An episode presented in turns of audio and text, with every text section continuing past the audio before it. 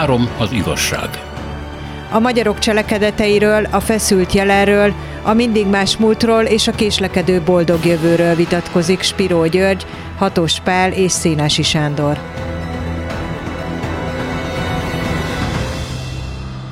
Üdvözlöm az urakat, egy nagyon furcsa fogalomra bukkantam, ez nyilván az én amatőrségem magyarázza, mert hát ez aztán kiderült egy ideje jelen van már, tudnélik a fogalom úgy szól, hogy a jobboldal konzervatív forradalma. Ez állítólag Amerikában jelent meg, és a Conservative Political Action Conference, tehát a CPAC, ez ugye a republikánus pártnak egy ilyen fóruma, már egy ideje használják, hát ők ugye 74 óta ülnek össze folyamatosan, ennek volt februárban Orlandóban egy nagy találkozás, aztán márciusban elhozták Budapestre, és hát nem azóta, de azóta, hát hogy mondjam, csak inkább föltűnik a magyar jobboldali sajtóban, még egyszer a jobboldal konzervatív forradalom, és azt gondoltam, hogy beszéljünk arról, hogy Magyarországon mi a konzervativizmus, kinek mit jelent, és például hogy kerül össze ilyen két egymás kizáró forradalom, vagy fogalom, hogy a konzervatív és forradalom, mert ha valamit a konzervativizmus az én tudásom szerint utál, az a forradalom, hiszen egész más a világlátása. Tehát ha nem bánják, akkor beszéljünk a magyar konzervativizmusról kiindulás pontként én megnéztem, hogy az első magyar nevében is konzervatív párt 1846-os, feloszlatva 49-ben, az ellenzéki párt létrejön erre reakcióként 47-ben, ugye Kossuth az utolsó vezetője, az első eh, Battyányi, és 49-ben összeolvadnak valami fura módon. De hát azok forradalmi idők voltak. Szóval kinek mit jelent az, hogy konzervativizmus, és hát majd beszéljük meg a továbbiakban, hogy a magyar vagy kelet-európai konzervativizmus az különbözik, és ha igen, mennyiben mondjuk a nyugat-európaitól. Tessék parancsolni. Igen, hát ez önmagában beszédes, hogy a konzervatív párt pártként alakul, és gyakorlatilag az első párt Magyarországon, ugye Dezső Fiemil vezetésével, és azok a reformkori változásoknak, illetve érlelődő politikai reformigénynek a, az ellentétét igyekeznek konzisztens programként meghatározni érezhetjük itt az ellentmondást akkor, hogyha a konzervativizmus tényleg úgy fogjuk föl, mint a régihez való ragaszkodást, a szokásoknak a, a ö, fenntartását, de a konzervativizmus onnantól kezdve politikai tényező, onnantól kezdve lehet a politikai cselekvés terére bevezetni, hogy szakít a konzervatív ö, mentalitással, a konzervatív attitűddel, azaz azzal az öntudatlan konzervativizmussal, amely az emberi közösségek döntő többségének mindig is sajátja volt, azaz védeni a meglévőt, ahogy ezt Babics fogalmazta, a régi ismerős rosszal szemben ö, ö, bizalmatlan a, az új ö, ismeretlen ö, ö, akár bajthozóval kapcsolatban. Tehát, hogy a konzervativizmus születésénél ott van ez a paradoxon, hogy a konzervativizmus, amikor mint politikai ö, eszmény megfogalmazódik, amikor mint politikai cselekvési program a színpadra lép, onnantól kezdve modern politikai jelenség. És innentől kezdve ez az oximoron, hogy konzervatív forradalom sokkal kevésbé meglepő, hiszen a forradalom 1789 óta, ugye a nagy francia forradalom óta a politikai cselekvésnek mégiscsak a legnemesebb kategóriája. Rengeteg olyan forradalom van, amelyet azért, amelytől azért tagadják meg a forradalom nevét, mert úgymond nem volt jó forradalom. Ezért van az, hogy ugye Kádárék ellenforradalomként próbálták meghatározni 1956-ot. És, és bár ugye a Horti korszak szívesen nevezte magát ellenforradalmi korszaknak, amikor Szegedre megérkezett 1919 nyarán Gömbös Gyula, ennek a későbbi Horti korszaknak a miniszterelnöke, minden esetre az egyik legfontosabb kulcsszereplője, és beszélgetett katonatársaival, hogy valamit kéne csinálni a tanácsköztársaság ellen, és akkor megkérdezték a katonatársak, hogy de hát mi jó ebben neked, Gyula, és azt mondja, tudod, tudod Kálmán, Soly Kálmánnak mondta, az ő naplójában maradt fönn ez az idézet, olyan jó dolog forradalmárnak lenni. Amiért az ember ott hagyja a családját, Bécsben, itt, ott, ott, hideg söntéseken alszik, konspirál, stb átéli a veszélyt. Tehát maga a forradalom kategóriája viszont egy olyan dolog, amely, amely ugrást eredményez, tehát egy par excellence modern dolog, ami nem nélkülözheti, amelyet nem nélkülözhet semmilyen magára valamit is adó ö, politikai mozgalom, hogyha sikert, főként átütő sikert akar elérni.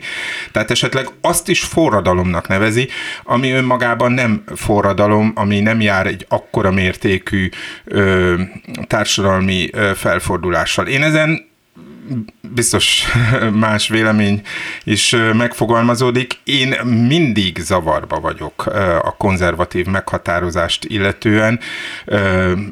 Egy nyakkendős úriember képe jut eszünkbe a sétapálcával, aki védi a klubját.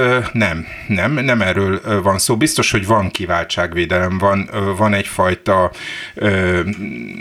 defenzíva konzervatív magatartás mögött de már a kezdetekben van offenzíva is, és amit ma látunk, az pontosan erről szól, hogy mintha a baloldal elveszítette volna a, a mondani valójának a lényegét, főként azt, hogy a társadalom többségéhez szól, tehát hogy demokratikusan meg tudja őket szólítani, és mintha a konzervativizmus a forradalma révén örömmel rátalálna a többség politikájára, miközben mondjuk 150-200 évvel ezelőtt a kisebbség jogait vindikálta a többséggel szemben. Tehát ez én azt gondolom, hogy nem pusztán magyar jelenség, ez egy európai és az egész atlanti világra jellemző jelenség. Gyuri? Igen. Hát ma ugye én két erős konzervatív pártról tudok, amelyik a nevében hordozza azt, hogy konzervatív. Az egyik a brit, a másik meg az amerikai. Ugye, és Amerikában a demokraták a, a, a másik párt, mert hogy kettő van, és Angliában pedig a másik a munkáspárt. Na most a közelmúlt történetében Ugye a briteknél elég markáns volt Szecser asszonynak a ténykedése, aki hát tulajdonképpen nagyon keményen visszacsinált mindenféle államosítást, és hát a gazdaság érdekeit szem előtt tartva igen kemény intézkedéseket vezetett be, és hát letörte a bányásztrájkokat, meg sok mindent letört, és tulajdonképpen lehetetlenítette tette az angol színházak működését. Szóval sok minden jó írható a javára. Ezzel szemben van a munkáspárt, amelyik hát enyhébb szokott lenni, egy picikét olyan valamennyire szociáldemokrata jellegű, de de hát igazán baloldalilag nem nevezhető. Na most a demokrata, demokrata párt sem nevezhető baloldalinak. Hát voltak ilyen baloldali jelöltek az elmúlt években, akik föltűntek és valami szociál, szociáldemokrata programmal kampányoltak, de hát, hát ez azért nem komoly Amerikában, tehát ennek azért igazán táptalaja ott nincsen. Na most ez, a, ez az új konzervatív, agresszív ideológia, amiről tulajdonképpen szó van. Hát ez olyan meglehetősen szélső jobb és meglehetősen arhaikus elemeket tartalmazó valami. A lapos föld hívőktől kezdve egy csomó antidarvinista van benne, meg mindenféle ilyen szélső jobb szekták vannak benne Amerikában. Ez mondjuk az angolokról azért nem mondható el. És politikailag értelmezhető, tehát amikor ők itt-ott a világban valamilyen konferenciákat tartanak, annak az a célja, hogy ezt az amerikai polgárháborús helyzetet, ami hát kialakult az elmúlt évtizedben, és aminek hát Donald Trump volt a megtestesítője, hogy ezt tovább vigyék és visszaszerezzék, ha nem is Trumpnak, hanem egy következő Trumpnak a hatalmat. És hát ebben elég sikeresek, azt kell mondanom, mert hiszen a törvényhozást azt úgy néz ki, hogy bedarálják. Tehát ennek politikailag van értelme. Az, hogy szellemileg micsoda, az egy más kérdés. Tehát politikailag van értelme. Na most Európában nem nagyon van ennek politikailag értelme, mert benne vagyunk egy olyan ipari forradalomban, amit Amerika diktál. És ez az ipari forradalom, ez akkor is fejlődésre vagy alkalmazkodásra késztet mindenkit, aki nem akar éhen halni és lemaradni a versenybe, aki amúgy nem szeretné ezt a dolgot. Tehát van egy olyan ipari forradalom, ez igazi forradalom, nem tudom, hogy a negyedik vagy az ötödik, amelyik kivéthetetlen. És hát amelyiket persze meg lehet fúrni mindenféle háborúkkal, meg éhíségekkel, meg járványokkal. Tehát ez tulajdonképpen a maga módján akkor is világháború, hogyha éppen nem ontanak vért, de most meg vért is ontanak. Tehát itt tulajdonképpen a modernizáció áll szemben valami mással. Ezért nehéz a konzervativizmusról szellemileg mondani valami nagyon meghatározót, mert politikailag volt mindig definiálva. Hát már a Dezsőfi Emiléknél, ugye nekik volt egy lapjuk is, ami azt hiszem három évig létezett, és aztán 49-ben megszűnt, és az ő lapjukkal szemben rengeteg radikális lap keletkezett, hát olyan, nem tudom, 41 vagy hány újságot adtak ki 48-49-ben, és hát a, a szélsőbaltól, a Vitáncsics, ugye, a, a, a, a kormánypárti közlönyig, meg, meg a jókai békepárti esti lapokjáig. Rengeteg ilyen fórum volt, amelyek nem negligálták a forradalmat, csak vagy tovább akarták vinni, társadalmilag radikálisan, tehát követelték a, az egyenlőség, szabadság, testvériség jelszavát,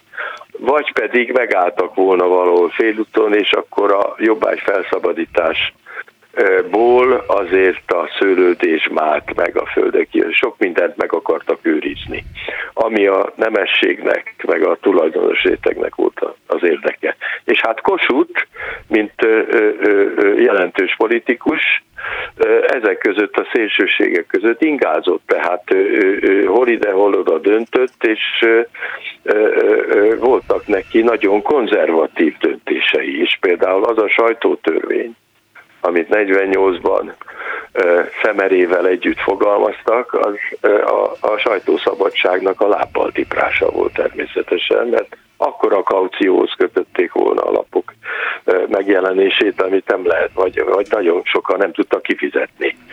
De aztán Táncsics elégette a törvénytervezetet, és akkor a felére csökkentették. Na most a konzervativizmus politikailag Magyarországon valóban, hát tulajdonképpen akkor kezdődik a dolog, amikor második József felülről reformokat akar bevezetni, és a magyar vármegyék megfúrják. A karog és rendek megfúrják, és olyan 50 évvel elhalasztják ezeket a reformokat. Ebben nekünk volt szerepünk, nekünk magyaroknak, és hát azt kell mondanom, hogy hát elég negatív szerepünk volt. De hát aztán úgy hozta a fejlődés, hogy muszáj volt. És attól kezdve tulajdonképpen a, a, a konzervativizmusnak olyan jelentős képviselői vannak irodalomban is, mint mondjuk Jókai, vagy Kemény Zsigmond, meg Ötvös, aki abszolút támadta annak idején a, a vármegye rendszert, de aztán egy csomó mindenben konzervatív módon működött. De közben megújította a magyar, meg felépítette a magyar közoktatást. Tehát a konzervativizmus, a, a, meg a deákféle konzervativizmus bizonyos értelemben, aki persze 48-as volt, de nagyon mérsékelt, ez valamilyen hidállásokat el tudott foglalni. és az ellenzéki pártnak nem volt esélye a magyar történelemben, mert hát igen, hát Kossuth szépeket irkálta az emigrációkot, hát annak nem volt jelentőség. Na most, Na most uh-huh. az ellenforradalomra visszatérve, igen, az ellenforradalom is forradalom, mert hát hiszen erőszakkal lép föl. Erőszakkal lép föl, a törvényeket ághágba lép föl. Hát az a forradalom. Erőszak nélkül nincs forradalom, lassú haladás van, ilyen lopakodó forradalmak szoktak lenni, de ezt inkább szerves fejlődésnek szoktuk tartani. Na most, ha már a konzervatív pártnál tartunk, akkor ugye ők a Habsburg monarchiát támogatták, akkor még nem volt, ugye nem volt Habsburg magyar monarchia, támogatták a népképviseleti választásokat, korlátozott sajtót, ahogy te is mondtad, vallás és szabadság, felülő irányított lassú szerves reformok, jobbátság, részleges reform. Igen, ezek mind politikai követ, követelmények, de mindegyik azt mondja, hogy menjünk lassan, gondoljuk meg, ne rohanjunk bele a szakadékba. Ez aztán ugye 1849-ben összeolvad az ellentétes párttal, mintha talált volna a konzervativizmus, meg a liberalizmus, a nemzet és klasszikus liberalizmus valami pontot, ahol találkozhat. Ez rendkívül egy kitüntetett időpont volt a magyar történelemben, többé nem fordult elő, hogy hogy mondjam, a, a nemzetté válást, a polgárosodást kétoldalú sikerült megtámasztani. Hát 48-49 valójában kivételes pillanat a magyar történelemben, főképp, hogyha az emlékezet részéről nézzük, hiszen, hiszen egy olyan, olyasfajta emlékezeti hely, sőt, alapvetés, amely, amely köré ö, nemzeti mítoszt illetve a nemzeti együttműködésnek egy olyan mítoszát lehetett ö, ö, elképzelni, amely, amely pozitív képeket ad. Gondoljunk például arra, hogy ugye ezelőtt 30 éve a címervita idején ugye ö, ö, Hanák Péter ö, neves történész ugye 48-asként érvelt ugye a Szent Korona ö, ellen. Ö, Ugyanakkor, ha bármit mítoszként kezelünk, akkor az elfedi ö, a, a dolgok történeti valóságának esendőségeit. Például azt, hogy 1848-49-ben polgárháború volt, hogy a nemzetiségek nem kértek ebből a magyar politikai nemzet jelszava által irányított modernizációból, hogy ezek a nemzetiségek segítségül hívták, és fel is lettek használva a Habsburg központi kormány által, ált, ők lettek, ők fizették őket. Ugye Jelasicstól elkezdve Ludjovics Túrian át rengetegen gondolkodtak így. Engem még mindig szíven ütött, bár nem gondolom, hogy nagyon elfogult ember lennék, amikor a Beszterce bányai múzeumban meglátom, hogy ott számukra a felszabadulás az, amikor ugye a magyar csapatok távoznak 49 kora telén, és bevezetik a szlovákot, mint hivatalos nyelvet, aztán persze jönnek görgei csapatai, és felszabadítják, idézőjelben, mert a szlovákok számára ez nem felszabadítás volt, Beszterce bánya. És Beszterce bánya ilyen értelemben a magyarosításnak egy jelképe volt. 1910-ben ebben a mélységesen szlovák városban is a, a lakosság több mint fele vallotta magát magyarnak, ami egy egy, egy nagyon, nagyon érdekes folyamat volt. Tehát visszatekintve arra, hogy a konzervatívok, akár gondoljunk Széchenyinek az akadémiai beszédére, hogy a kelet népére olyasmikre figyelmeztettek, hogy a gyorsított magyarosítás egy, egy nagyon erős liberális program jelszava alatt.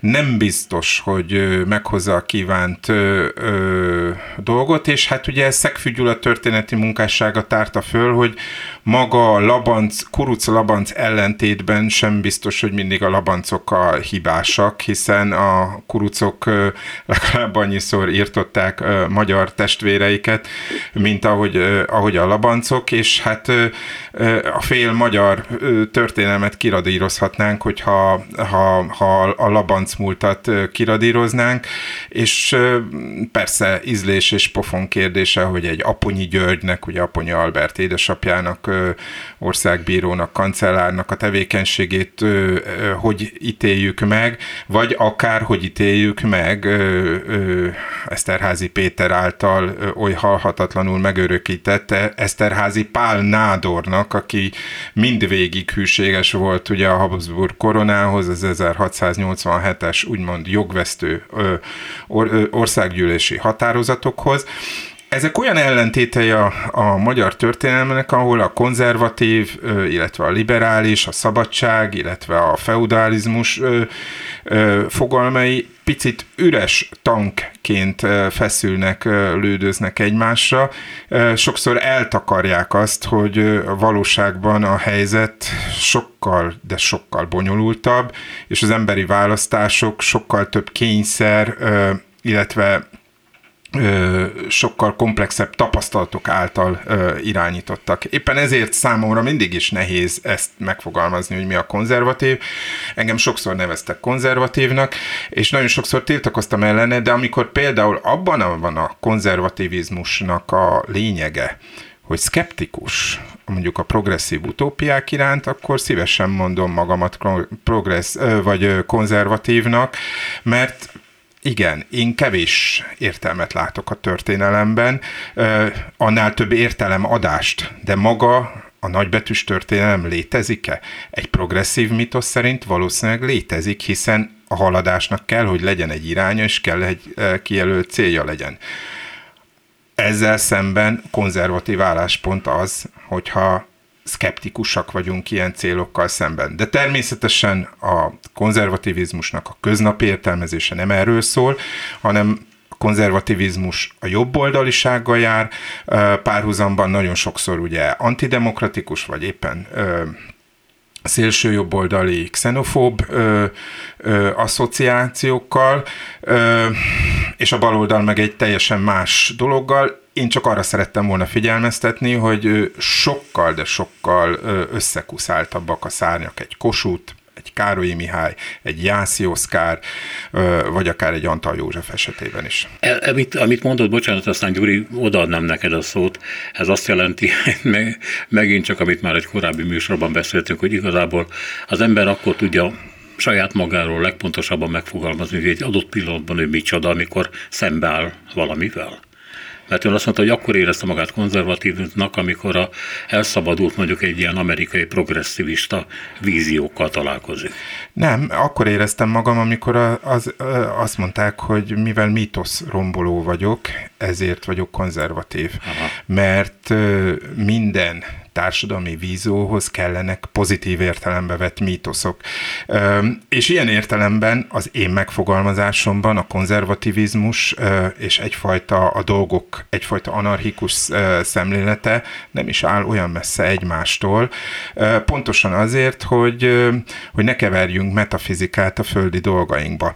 De szeretném itt lezárni, mert hogy nyilvánvaló, hogy a döntő többség számára a konzervativizmus közkeletű jelentése egy, egy nagyon határozott politikai arcélhez kapcsolódik. Innen folytatjuk a hírek után Hatos Pállal és Spiro Györgyel.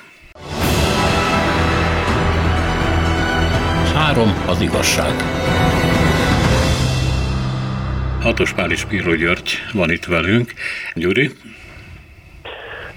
mostanában azt tapasztalom, nem olyan régen, hogy a sok szitókszó mellett, például a liberális, meg egyebek, a progresszió is szitokszóvá vált. Ez engem azért egy kicsikét meglep. Mert a progresszió, vagy haladás, ugye, hát annak idején az 19. században a nemzet és haladás az tényleg össze lett kapcsolva, és valóban a, a nemzeti liberálisok, tehát ez a nagy reform kori, meg utána következő nemzedék hihetetlen sokat tett a magyarság érdekében. Később lett szitokszó, de az, hogy a progresszió, amelyikhez mindig szerettünk volna csatlakozni, akár jobbról, akár balról, hát hiszen különben ilyen hallunk, meg elpusztulunk. Hogy ez legyen szitokszó, ez azért meglepő, hogy ez, ez egy nagyon új jelenség. De visszatérve, van ennek szellemileg valami nagyon érdekes filozófiai vonulata is. Mert azért a konzervativizmus többnyire, többnyire, hát Európában mindenképpen azért a, a vallásos gondolkodással is összefügg. Tehát a, a, a vallástalanok vagy ateisták, hát azok olyan utópiákban hittek, egyébként vallásosan, amelyek ugye a hagyományos vallásosságot tagadták, vagy nagyon erőszakosan, vagy csupán gondolatban. De a misztikát az európai, meg a mai gondolkodásból sajnálatos módon nem lehet kizárni. Mert abban a pillanatban, hogy mit toszokban gondolkozunk, abban a pillanatban bejönnek a felsőbb hatalmak, amelyek hatással vannak az ember életére, ezek a transzcendentiális valamilyen erők, most mindegy, hogy hogy nevezzük őket, Istennek vagy, vagy ö, ö, ö, legfelsőbb lénynek, és az utópiában pedig valamilyen fejlődési sor teljesedik be, és valami kezdeti ideális állapothoz képest harcokon át eljutunk az ideális társadalomhoz. Na most ez a hégeli hármasság, ugye ez a hégeli dialektika, eh, amiből a marxizmus igen sokat merített, hát ezt magától Marxról tudjuk, csak ő ugye a fejéről a talpára állította. De ezt a hármasságot, tehát a fejlődés eh, eh, követelményét, vagy a fejlődésnek ezt a folyamatát, ezt nem tagadta, sőt. Na most voltak olyan gondolkodók, és ez elég fontos, akik a körkörös, a visszatérő történetbe gondolkodtak. Ugye Jakob Bőmét tudom mondani, meg Swedenborgot, aki ki is dolgozta azt a négy etapot, amin az emberiségnek a pogányságtól végig kell mennie, hogy összeomolván a végén ismét eljusson egy pogányságig, és újra kezdődik az egész. Ezt vette át Nietzsche, és Nietzsétől nagyon sokan származtathatók a modern filozófiában, és hát amikor Wittgenstein kezdett divatba jönni Magyarországon olyan száz évvel vagy 80 évvel azután, hogy már nem dolgozott, akkor én úgy csodálkoztam, hogy volt marxisták is milyen szívesen lettek a hívei. Mert hogy ezt az egészet egy ilyen marxista, marxista utópia felől hát szélsőségesen konzervatívnak látták. Na most nagyon érdekes a dolog. Én egyszer egy regényem miatt muszáj volt, hogy megismerkedjem a keresztény meg a zsidó misztikával. A zsidó misztika azóta szerencsésen a legnagyobb alapműve, az magyarul is megjelent. Mindjárt mondom, elfelejtettem ebben a pillanatban a szerző, de mindjárt mondom a nevét. Tehát fantasztikusan érdekes a dolog, ugyanis a misztikusok ugyanazt mondják, mint az ateisták, csak más nyelven beszélnek, de ugyanarra reagálnak, ugyanarról gondolkoznak.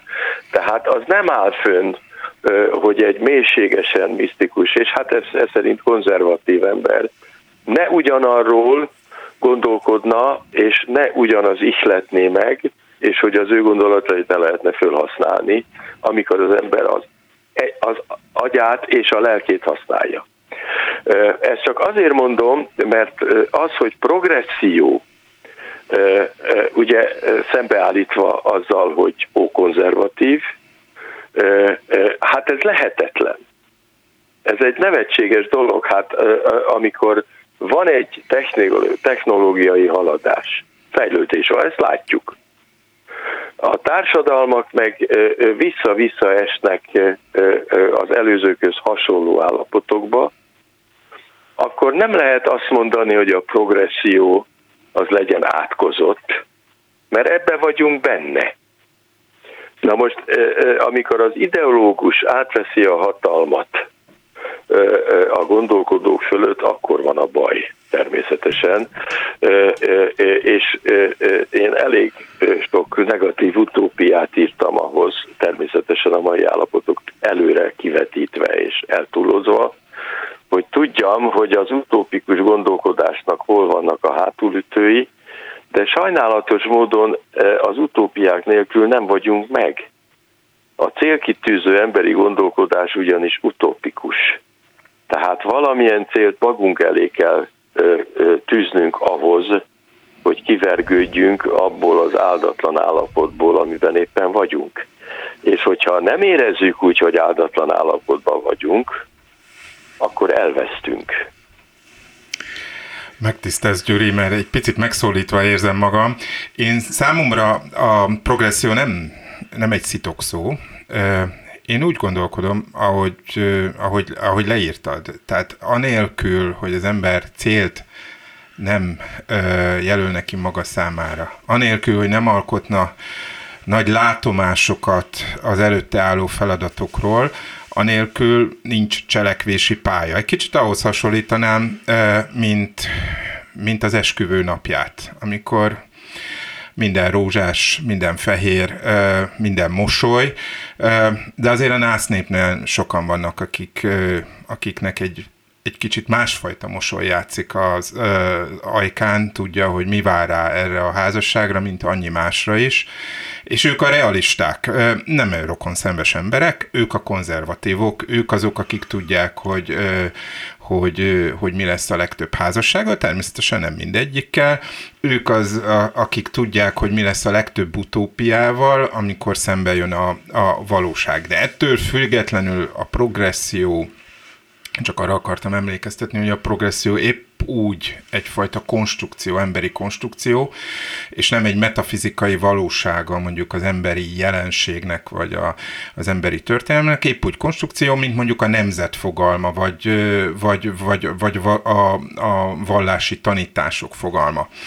Ezzel szemben én azt gondolom, hogy létjogosult egyfajta kritikai realizmus, Természetesen hol kezdődik a cinizmus, ami nagyon könnyen egoizmusba, önzőségbe, vagy éppen kirekesztésbe tud torkolani, ez egy másik kérdés, de épp úgy vár ez a veszély, vagy leselkedik ez a veszély a progresszió híveire is. Amikor a jelen nemzedéktől azt kérik, hogy áldozzák fel magukat a jövő nemzedék érdekében, fosszák meg magukat a szabadságuktól, mint ahogy ezt a bolsevik utópia nevében annyiszor kérték, és annyira rokonszembes volt az az utópia, legalábbis annyira homályos volt, hogy akár rokonszembesnek is lehetett tekinteni. Úgyhogy én azt gondolom, hogy a konzervatív és a progresszív világnézetek közötti harc, ami ugye egy olyan nevezetes vitának adott helyt 100-103 évvel ezelőtt, ugye a 20. század fórumán, és ahol egyébként ugye itt és most akarta Lukács György ö, lehozni a, a mennyországot a földre. Szóval, hogy ez a vita soha nem lesz ö, befejezett. Én magam ö, sajnos a násznépnek azon részéhez tartozom, aki egy kicsit realisztikus ö, mosolyjal nézi, ahogy a, az ifjú pár kimondja az igent. Mi lesz azzal a megközelítéssel, ha most visszatérünk egy picit a konzervativizmushoz, amely dogmatikai értelemben azt mondja, hogy az emberek nem egyenlők, nem, jogilag természetesen egyenlők, de fizikai meg szellemi képességében nem. Most ez abszolút így van, természetesen. Csak ebből fölépül egy olyan társadalmi rend is, amire a hagyományos konzervativizmus azt mondja, hogy nem fölborítandó, legfeljebb hát revolúció helyett evolúcióval módosítandó, de igazából a, a létező viszonyok azok annyira adottak, annyira kijegecesedtek a századok során, hogy ez nem kell hozzányúlni. És hát erre van egy ilyen balos, vagy éppen progresszív reakció, ami azt mondja, hogy hát dehogy nem, akár még forradalom útján is. De hát megértettem, hogy egy konzervatív is lehet forradalmár. Tehát mi van ezzel a, ezzel a társadalmi fölépítettséggel, hogy az emberek, ahol vannak, ott a helyük. Ezen ne nagyon változtassunk. De erről szól valójában a mai vita? Mármint, hogy a mai konzervatívok ezt, ezt proponálják, illetve a mai baloldal ezt proponálja? Szerintem régóta nem. Bár én azt gondolom, hogy, hogy épp oly veszélyes a különbségekből társadalmi valóságot faragni, és, és valóban ahhoz vezethet, ami, ami, ami ugye a szociális igazságtalanságoknak a szentesítése, mint, a, mint az egyenlőségből abszolút programot. Ugye hát ezt már Madács megírta, tehát Michelangelo, aki széklábat farag. Tehát, hogy, hogy valójában az arisztokrata principiumot a történelmből ki lehet zárni. A, a meritokrácia pedig mindig igyekszik megörökíteni magát. Én nem látom hogy bármelyik principium, bármelyik eszmény, bármilyen megfogalmazásban győzedelmeskedne, viszont azt látom, hogy politikai programokként most a konzervatív forradalom sikeres, dübörög, a, a progresszív, liberális ö, ö, hajlandóságok viszont kicsit zászlót vesztve ö, várakoznak,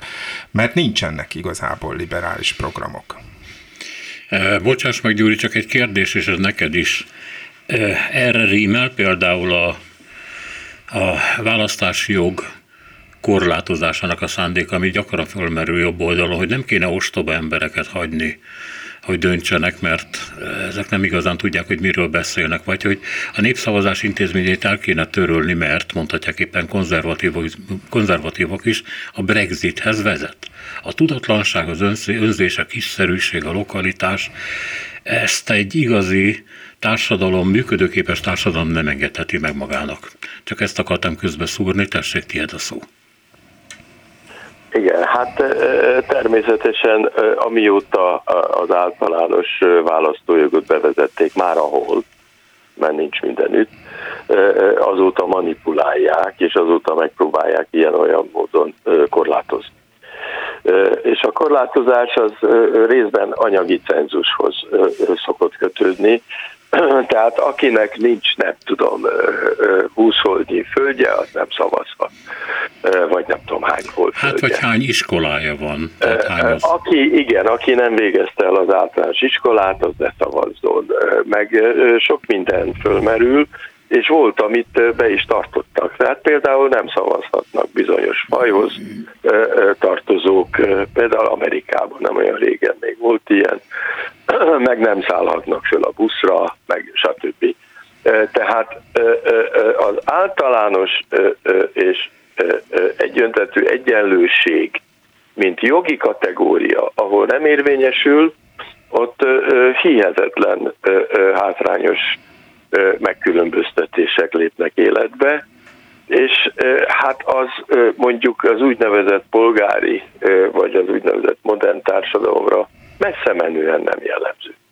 Na most ugye vannak olyan országok, és mi is ezek közé tartozunk, ahol vannak írott törvények, és vannak szóbeli törvények. Ez nagyon régi, ez a különbségtétel, már az ókori Egyiptomban, már az ókori zsidóknál, a görögöknél mindenütt volt ilyen. Görögöknél a cserépszavazással ugye megoldották, hogy hogy lehet a szavazásokon csalni, lett is a demokráciából ö, ö, diktatúra rögtön, ö, ö, és ö, ö, itt is meg lehet, ö, a mi esetünkben is ö, mindenfélét el lehet követni, hogy a szavazatokat manipulálják, főleg olyan módon, hogy az emberek nem jutnak információhoz. Hát az információ elzárása az nagyon régi és igen sikeres módszer, és hát annak idején Petőfi választási vereségét tudom említeni, ugye, ami még a tankönyvekben is talán még ma is benne van, de hát mások is vereséget szenvedtek azokon a szabad választásokon egyébként, és hát Nagy Ignácnak a Tisztújítás című drámája, amelyet még mindig lehet játszani sikerrel, nagyszerű mű egyébként, és aztán később a kelet-európai térségben minden nyelven született egy-egy ilyen tisztújítás, mert ilyen volt a választási rendszer. Leítatták, lefizették a választókat, jártak körbe, megverték, aki nem akart úgy szavazni, és akkor meg lett a megfelelő választási eredmény. Ez régi, arhaikus módszer, és újra meg újra beszokták vezetni. A kék cédulás választásokat is kitalálták ugye annak idején, amikor több helyen szavaztak a kommunisták, hogy több szavazatuk legyen. Tehát ezek bevett fogások, nem kell ehhez a, a választási cenzust bevezetni, mert annélkül is működik. Csak akkor még térjünk vissza ahhoz, hogy mindez önmagában egy konzervatív gondolat lenne? konzervatív jobboldali gondolat, tehát ugye a, a szavazati jog korlátozása, vagy a népszavazás eltörlése, egyáltalán ennek a undorító tömegtársadalomnak az elszabadulása. A, a tömegtársadalom kritikája, ugye Nietzsche-től akár Ortegáig, és Gyurinak nagyon igaza van, hogy a legtöbb 20. századi filozófus az Nietzsének köszönhet mindent, és Nietzsche hát, e, e, abban az értelemben konzervatív, hogy arisztokrata. Tehát, hogy az erősek, és itt valószínűleg egy szellemi erőst, a szellemi bátort, a szellemi kivételest kell érteni, hogy azoké kell, hogy legyen a jog az élethez, az érvényesüléshez, a sikerhez. És ez a Nietzsche gondolat ez, ez átjárja a 20. századi gondolkodást, és pontosan az értékek átértékelése, amelyen nagyon sokszor a 19. századi protestáns saját családi hátterét, keresztény dolgokat érti, hogy egyfajta a gyengék konvencionális védelme ehelyett valljuk be a mesztelen valóságot, és hogy, hogy végre legyen az erőseké, a bátraké, a sorsukkal szembenézni hajlandóaké, a, a, a, hát hogy is mondjam, a, a, a sors irányítása, ez, ez, ez azóta is így van. Az autentikus létezés Heideggeri gondolata is egyfajta arisztokratikus, konzervatív gondolat, szembeszállva a közönségességgel, a, a, azzal, ami nem autentikus, ami ugye csevegés, amit ugye mi művelünk most, aminek ugye nincs felelőssége, stb. stb. Tehát nagyon sokfajta konzervativizmus van, nagyon sokfajta társadalomkép van, ne felejtsük el, hogy a konzervativizmusnak a, az úgynevezett ressentiment, a neheztelés uh, alapgondolata, tehát valamivel szemben, ami nagyon sokszor alapos, és nagyon sokszor lesznek egykori progresszívek konzervatívvá.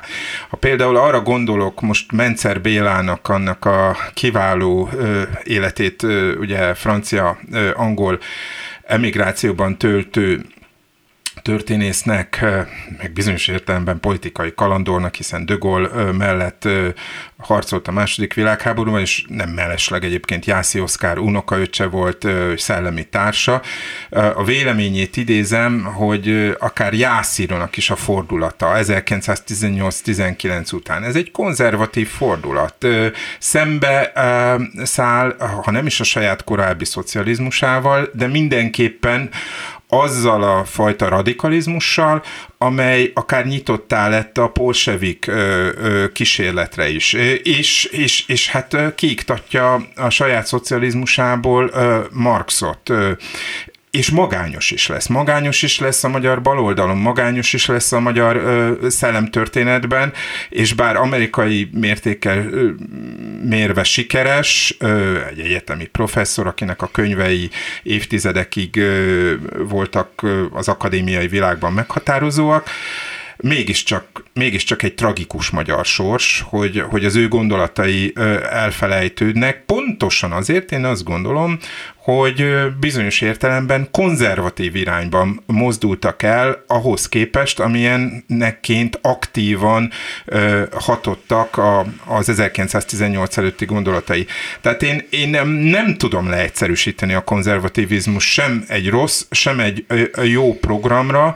Ö, itt is az, hogy nagyon sokfajta konzervativizmus van, és ö, bizonyos magatartásformák időnként folytogatóan megfolytják megnyitják a társadalmat, időnként felszabadítóak. Egy Tocqueville-nak a konzervatív liberalizmusa máig etalon például számomra, mások számára meg ugye egyfajta filiszteri, hogy is mondjam, megalkuvás, hiszen ha kitézünk egy célt, az emberi igazságosságot, méltányosságot, egyenlőséget, akkor azért kompromisszummentesen kell küzdeni.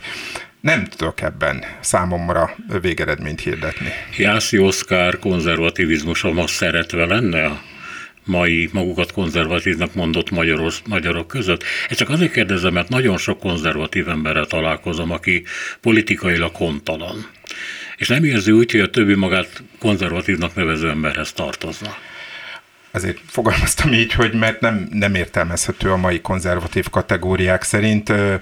Jász itt nagyon igazságtalan, rengetegen teszik felelőssé a, úgy, úgymond a, a történelmi Magyarország széthullásáért. Nem erről beszéltem, hanem arról beszéltem, hogy mondjuk a magyar baloldali hagyományon belül egy Garami Ernő, egy Jászi Oszkár, vagy akár a két világháború közötti szociáldemokrata mozgalom éppen azért, mert úgymond megkötötte betlenékkel hortiékkal a maga alkuit, kevésbé inspiráló, mint azok a gondolkodók, akik akik, vagy azok a cselekvők, azok a politikusok, akik, akik nem kötöttek kompromisszumot.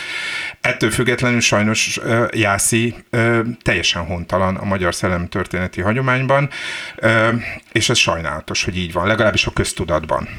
Gyuri? Igen, az a József, két József Attila sor jár a fejembe természetesen. Az egyik ugye a fasiszta kommunizmus. Hát elég hamar rájött, hogy itt mi történik a Szovjetunióban, mint ahogy elég sok igen baloldali nagy alkotó rájött a 30-as években. Nem ő volt az egyetlen, de ő volt az egyik első, aki látta, hogy ez nagyon nagy baj a fasizmus meg a kommunizmus, vagy a fasizmus meg a szocializmus összeolvad, és akkor az menthetetlen.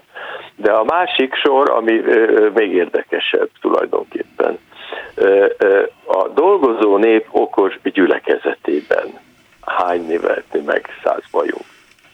Na most mi van, hogyha a dolgozó nép nem okos? Na most e, e, erre nem gondolt József Attila annak idején, mert odáig nem jutott le szegény a kételkedésben, de nyilván lejutott volna hamarosan. Tehát, hogy a bázis demokrácia, mint fogalom, ugye, az önkormányzatiság, mint fogalom, ami politikailag mindenképpen szemben áll az államhatalommal, nem feltétlenül anarchista módon, hanem természeténél fogva. És amelyik 56-ban olyan szép eredményeket hozott pillanatok alatt. És amit aztán a Kádár korszak lebontott, és ami már teljesen meg van semmisítve a szakszervezetekkel együtt tulajdonképpen. Tehát, hogy mi az alapja annak, hogy az ember nem szereti azokat, akik rasszisták, akik a feudalizmus hívei, akármilyen formájában is, és akik a lapos földnek a hívei. Mi okozza ezt? És valószínűleg én azt tartom a magam számára legalábbis, hogy jó hiszemű az ember, vagy rossz hiszemű. Tehát elhiszem-e a másik emberről, hogy képes rendesen működni, és hogy nem feltétlenül hülye, vagy nem hiszem el. Rosszat gondolok róla eleve, anélkül, hogy ismerném, vagy nem gondolok róla rosszat.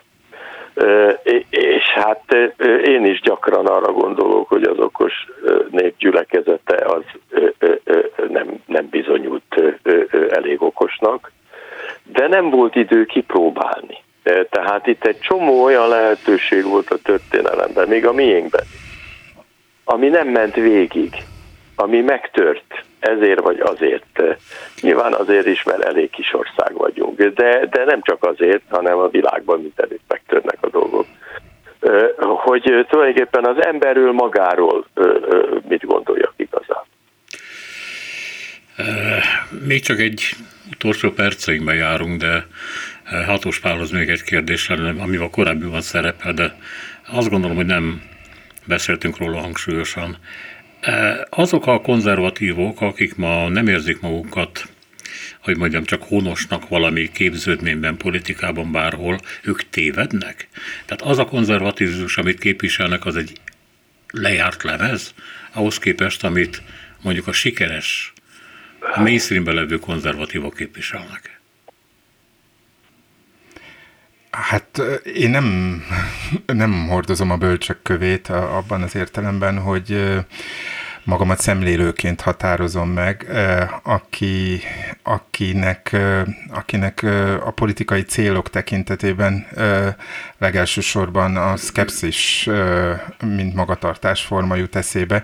Így nem lehet, hogy ez egyfajta csalódás kerülő magatartás, hogyha nincsenek céljaim, akkor nem tudnak politikai célokra gondolok természetesen, mm-hmm. akkor nem tudok csalódni, és ezért nem tudok a kérdésre válaszolni, mert, mert számomra ismételtem mondani, a nagybetűs társadalom sem létezik, létezik, léteznek igenis erős parancsolatok arra, hogy ahogy Gyuri fogalmazott, hogy jó hiszeműség alapvető követelmény a másikkal szemben, az embertársal szemben, és, és minden más ennek rendelődik alá. Tehát ez, ez akár azt is mondhatjuk, hogy, hogy a vallást nagyon sokféleképpen lehet megfogalmazni, de mondjuk az evangéliumnak ez a, az üzenete, hogy, hogy szerest fel a barátodat, mint önmagadat, szerintem ez egy teljesen gyakorlati és olyan, olyan, olyan préceptum, olyan, olyan parancsolat, ha tetszik, bár nagyon régies és, és csúnya a szó,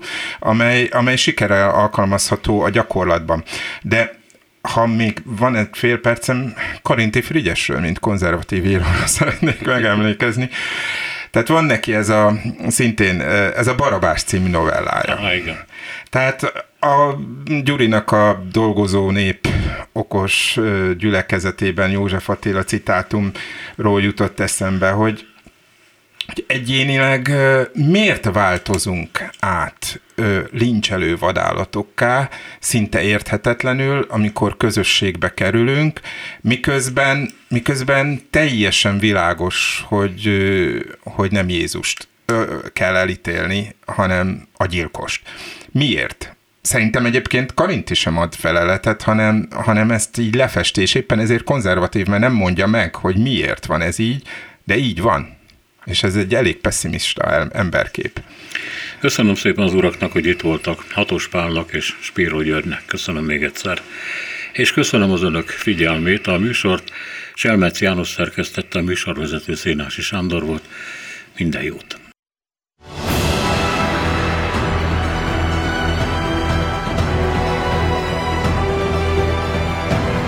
Három az igazság. Szénási Sándor műsorát hallották.